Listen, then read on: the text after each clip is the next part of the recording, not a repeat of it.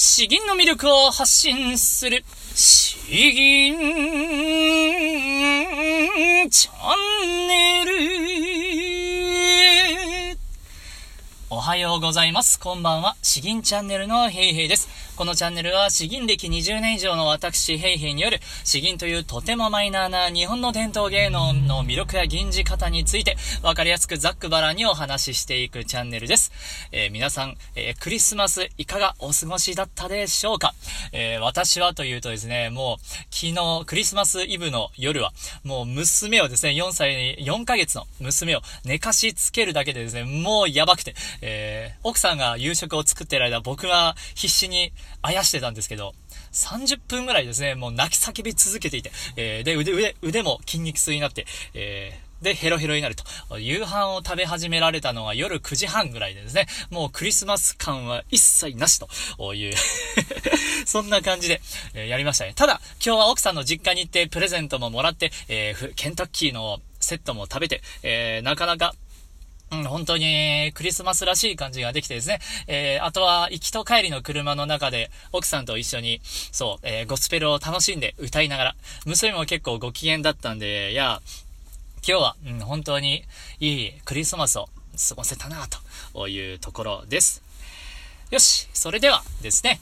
今日本題の方に移りたいと思います。これはなかなか皆さんが聞いてみたい内容じゃないかなと思いますんで、今日はこういうテーマでいきたいと思います。ズバリ腹式呼吸を鍛える、身につけるための3つのステップという内容でお話しさせていただきます。そうですね、この腹式呼吸、腹から声を出せとか、もっともっとお腹に力を入れて、腹式呼吸でやるんだとひたすら先生から言われている方がめちゃくちゃ多いんじゃないかなと思います。僕もずっと言われてですね、10年間ぐらい言われ続けて、その期間結構辛かったなというところです。もっともっとお腹に力を込めてというふうにひたすら言われ続けるんですよ。それがどうしても、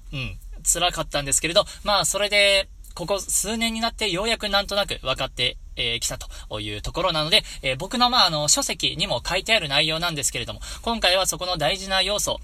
さらっていくような形で、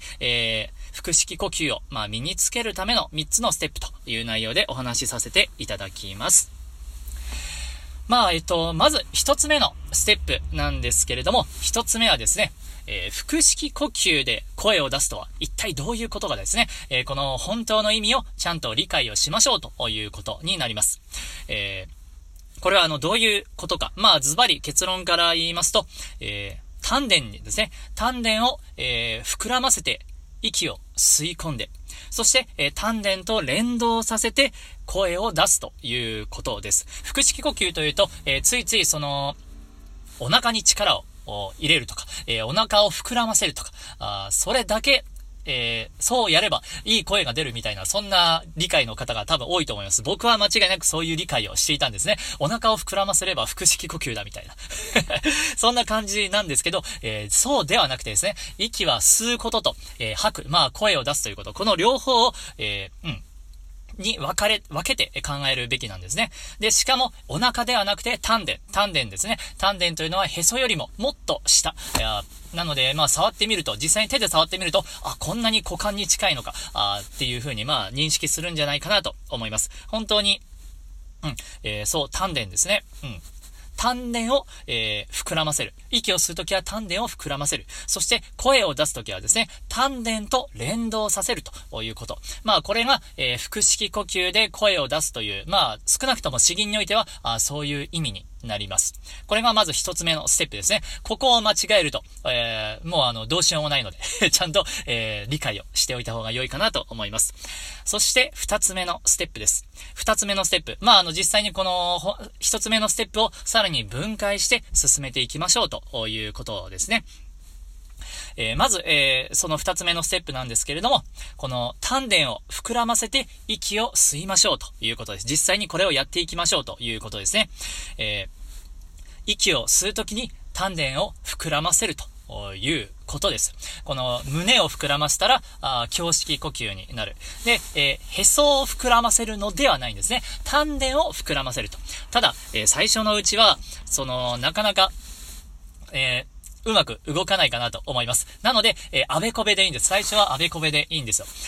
丹田を触りながら、ちょっとなんとか膨らませてみるんですね。膨らませてみてから息を吸ってみていいんです。ですね。で、逆に今度は、吐くときは丹田をしぼませて息を吐くみたいな。そういうあべこべでいいんで、まずそれでやってみるということですね。うん。そして、これを繰り返しやってみるんです。繰り返しやってみて、そしてあわよくば日常においても、やってみるんです。つまり人と話しているとき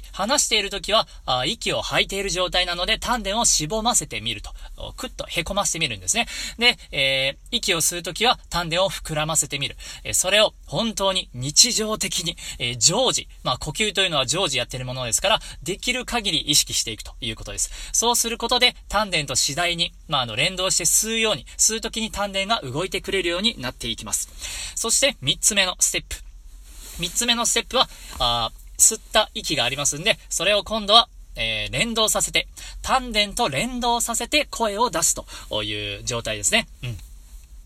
これ僕今までもよく言ってるんですけれども、この丹田と連動させて声を出す。つまり、丹田をただ力むとかではないんですね。力を込めれば声が出るなんてそんな便利なものじゃないんですよ。ちゃんと、声を出すという動作に、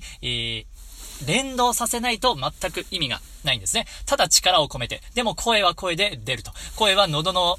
胸にある空気を使って声が出て、丹田だけは力を込めてるみたいになっても意味がないんですね。丹田をキュッと絞って、で、そこで体の中に圧力が発生して、で、その圧力のかかった空気を使って声が出るという、そういう流れが、一連の流れがスムーズにならないと意味がないということになります。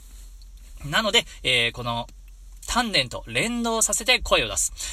ただこういう複雑なことを言ってもですね、なかなか非常に難しいです。こんなことを頭で考えながらやってもですね、最初からやっても絶対うまくいかないです。それで、おすすめなのが、遠くに向かっておーいと声を出すということですね。10メートル、20メートル先に大事な人がいて、その人に例えば危険が迫っている、ゴルフのファーボールが当たろうとしているとかですね、後ろから人が来てるよみたいな感じで声をかけるとか、そういうのでもいいんですけれど、おーいと、遠くに声を出すと、目の前に人がいたらおーいおーいってなるんですけれど、遠くにいるとしたらおーいおーいっていう風に声が出ますね。それがもっと遠くであればおーいおーいというこういうような声になっていくということです。で、そういう時はですね、自然とこの丹田がですね、クッと固まってくるんです。その時の、丹田の使われ方、これをよくよく意識しておいて、その感覚を捉えて、それを鍛えていくということになります。なので、ただがむしゃらにお腹に力を込めるんだ、これが腹式呼吸だみたいな、そんなことをやっていても意味がないということです。だいぶさっくりと説明していったんですけれども、この腹式呼吸を、身につけるための3つのステップですね。1つ目は、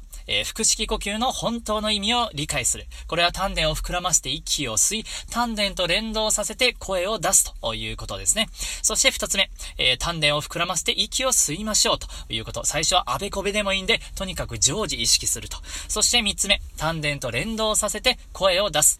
遠くに向かっておーいと声をかけるような、呼びかけるような、そういう時の丹田の使われ方を、その感覚を捉えて鍛えていくという、こういうことになります。過去にこの配信はしたことあるんですけど、そうですね、改めて、とっても大事なことなので、これはもう何度でも言ってってもいいのかなと、過去の僕がいたらですね、この話はもうめちゃくちゃ聞きたかったという、本当にそういう話になっておりますんで、ぜひぜひ大事に聞いていただければなと思っております。よし。では、だいたい前半はこんなところですね。では、後半の方、吟じていきたいと思います。後半、吟じるのはですね、春石ですね。伊藤一切作、春石。これ、僕が教わっていた時はですね、花品講習だったと思うんですけど、なんか教科書が新しくなって見てみたら、春石ってなって、春の夕暮れになってるんですね。おやおやというところなんですけど、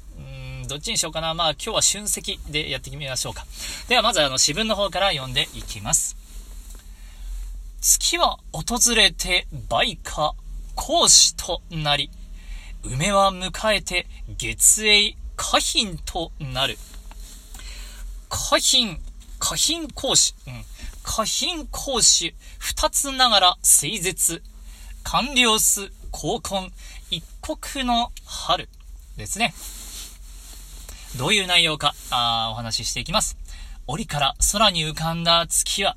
梅の花に光を注いでいて、良い客ですね、お客様となっていて、梅はその月の光を迎えて良い主人となっている。良い客人である月の光と良い主人である梅とは、両方とも誠に清らかで、清らかそのものであり、春の黄昏の一時をすっかり占領してしまったかのようであるという内容です。本当に美しいなというところで、まあ本当にただそうなんですけど、これにちょっと僕のエピソードがありまして、詩吟の先生とですね、教わっているときに、どの詩をやりたいかなみたいな大会で課題吟があるんで、ある程度自由に選んでいいよと言われたんで、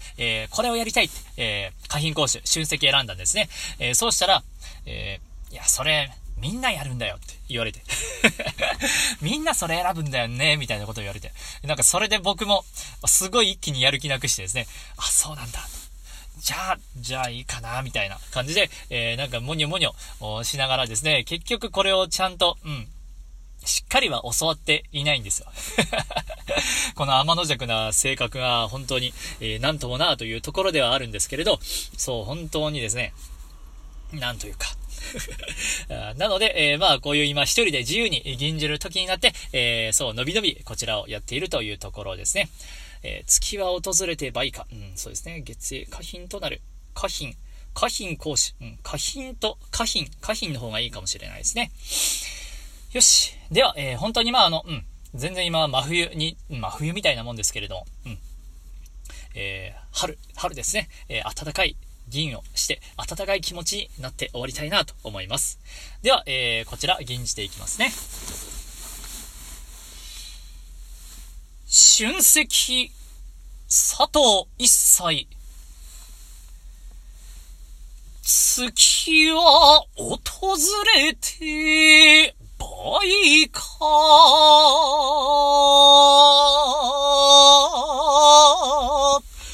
好子となり、梅は迎えて月影花品と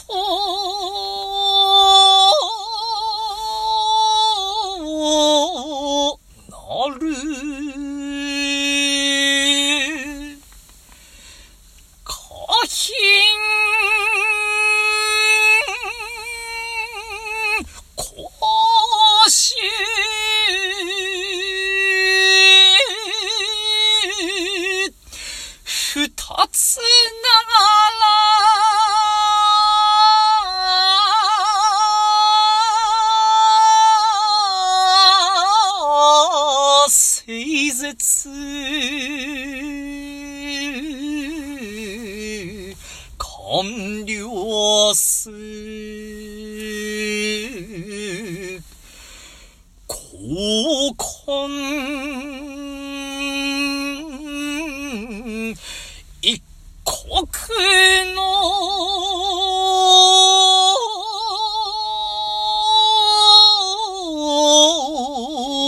春。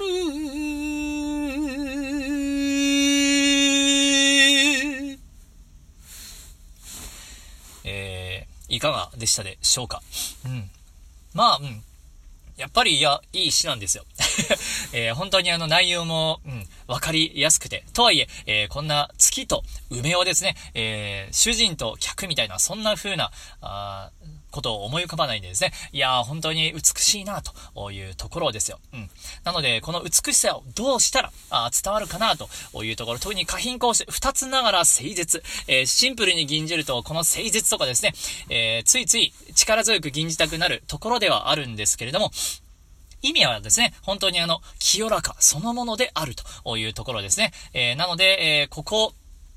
あまり強くやりすぎないというところがありますね。あとは、菊、小菊、こちらがどちらも、言葉が多いんですよね。月は訪れて倍か。なので、ここは、言葉は丁寧に、ただ、節調は結構コンパクトに抑えてですね。では、言葉を早とちりしないようにした方が良いのかなと思います。梅は迎えてとかですね。で、最後は一国の春。一国の春は、ここはやっぱ中回しぐらいがちょうどいいんじゃないかなというところですね。で、春は最後ちょっと僕は大げさにやったんですけど、シンプルに、一国の春というふうに柔らかく抑えても良いんじゃないかなというところですね。やはり菊をきれいにやるのか、そして花品香酒、ここを美しく、清らかに、心清らかに、吟じることができるかどうかというところが大事かなと思います。大体こんなところですね。では、そう、最後に、もう一つ、もう二つ宣伝ですね。一つ目は、この2日前ぐらいから言っております。無料で、公開の、詩吟のアドバイスをしますよというところ、まだまだ募集中ですね。ご希望がありましたら、この私のメールアドレスのところに、銀の、音声収録をしたものをデータを送っていただければ、無料でアドバイスしますよということ。これをあと2日ぐらいかなまでやっていようかなと思います。お待ちしております。そして2つ目ですね。2つ目は、今日話したようなこの腹式呼吸を鍛えるための、方法ですね。これが僕の過去どれだけ辛い思いをしていたのか、そしてどういうふうに、身につけていったのか、というところ、今日の内容ですね。できるだけボリュームたっぷりに、一つの電子書籍にまとめております。しかもですね、それを Amazon Audible というサービスで、僕が読んだ音声で本を読むと聞くというですね、サービスがありまして、それが、12月26日までに、そのサービスに登録すれば、月1500円かかるところが、なんと2ヶ月間無料で、聞けると。しかもこれ1500円に聞き放題が入ってるんで、僕の本も含めて、他のいろんな有名な本もですね、聞き放題になってます。あんな本も聞けるのかとかですね、検索してみたら、結構いろんな本が有名なナレーターが、朗読していて、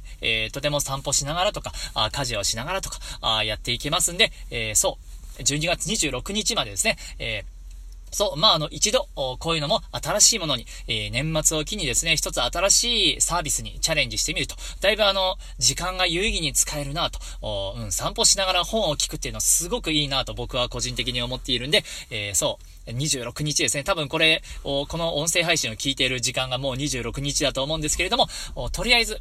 概要欄にリンク先を貼っておりますんで、そこから登録してもらって、僕の方をダウンロードする場合は、そこから、詩吟とか、腹式呼吸で検索したらすぐ出てきます。それを、